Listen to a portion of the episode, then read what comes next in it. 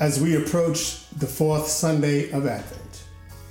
Our theme for today's reflection is the possibility for racial justice. When I think of Advent, what comes to my mind is the actual possibility for renewal.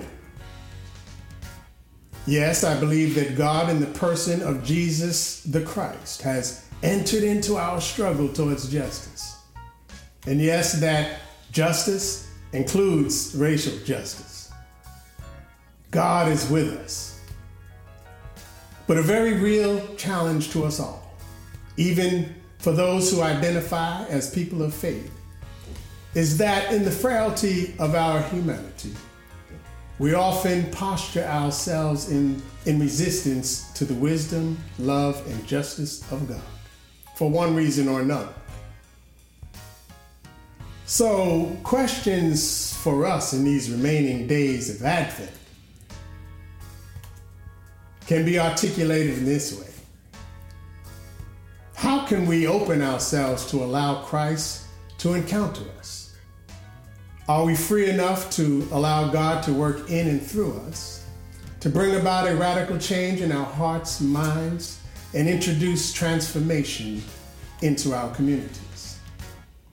Or are we paralyzed by a preoccupation with self, privilege, consumerism, and hate during this holiday season?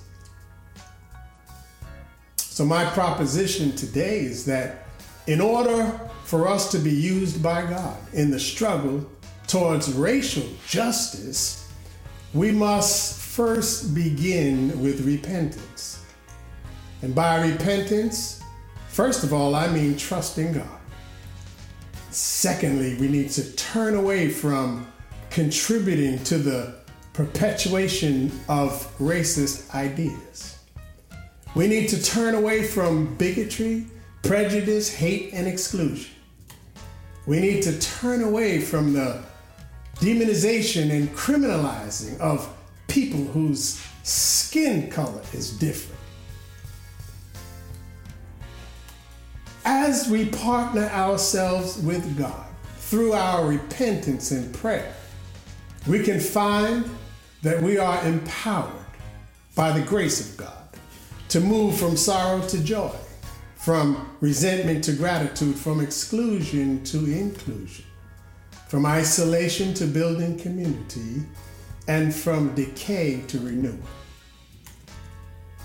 So, as we embrace God's love and turn from the disease of social sin, then we can do God's will on earth as it is in heaven.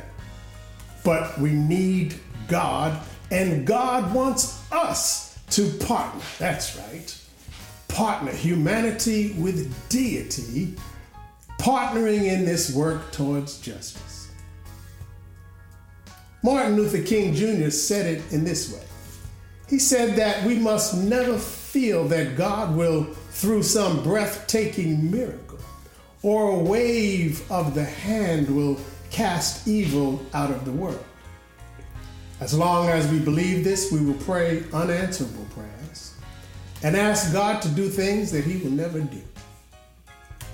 Believing that God will do everything for humanity is as untenable as the belief that can that humanity can do everything for themselves. We must learn that to expect God to do everything while we do nothing is not faith. No, that's superstition. Dr. King went on to say that racial justice, a genuine possibility in our nation and in the world, will come neither by our frail and often misguided efforts, nor by God imposing his will on wayward men. But when enough people open their lives to God and allow him to pour his triumphant divine energy into their souls, then our age old and noble dream of world peace may yet become a reality. But it will come not by men working alone, nor by God destroying the wicked schemes of men, But when people so open their lives to God that He may fill them with love, mutual respect, understanding, and goodwill, social salvation will come only through man's willing acceptance of God's mighty gift. So then, in the remaining days of Advent, let us allow God to come into our lives. Let us partner with the grace of God and, and love our neighbor as we love ourselves. Yes, racial justice is possible. The good news is that when people partner with God, the dismantling of harmful stereotypes, aggressions, policies, laws, and practices that are harmful to sacred lives is actually possible. I look forward to renewal in this Advent season and beyond. So let us stand in solidarity with God and each other along this journey. We pray, restore us, Lord God Almighty. Make your face shine upon us that we may be saved. Amen.